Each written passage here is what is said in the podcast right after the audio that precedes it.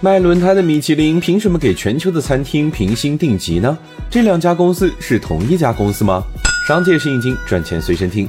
卖轮胎的米其林和给餐厅评星的米其林，他们还真是同一家公司。一个做轮胎的，为什么要跨界做餐厅点评呢？因为一九零零年的时候，买车的人实在是太少了。米其林的创始人意识到自己的竞争对手并不是其他的轮胎公司，而是有钱人不愿意买车。况且买了车也不知道开去哪，所以米其林决定曲线救国，鼓励大家自驾游。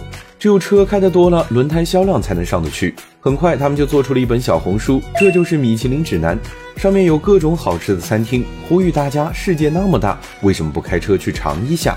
为了做好这本餐厅指南，米其林可以说是不计成本。这个无心插柳的举措，也让米其林名声大噪。比起那些赞助各种拉力赛的轮胎品牌，米其林可能是我们唯一想得起名字的轮胎品牌了。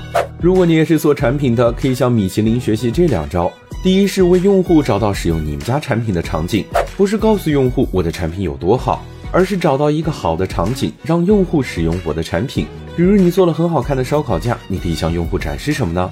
那就是露营的时候用这个烧烤架拍出来的照片，看上去特别高档。第二就是不要随便跨界，先找准你的用户，围绕他们的生活和工作做延伸。我们所有的产品都是为人服务的，牢牢抓住你的用户，而不是牢牢抓住你的产品。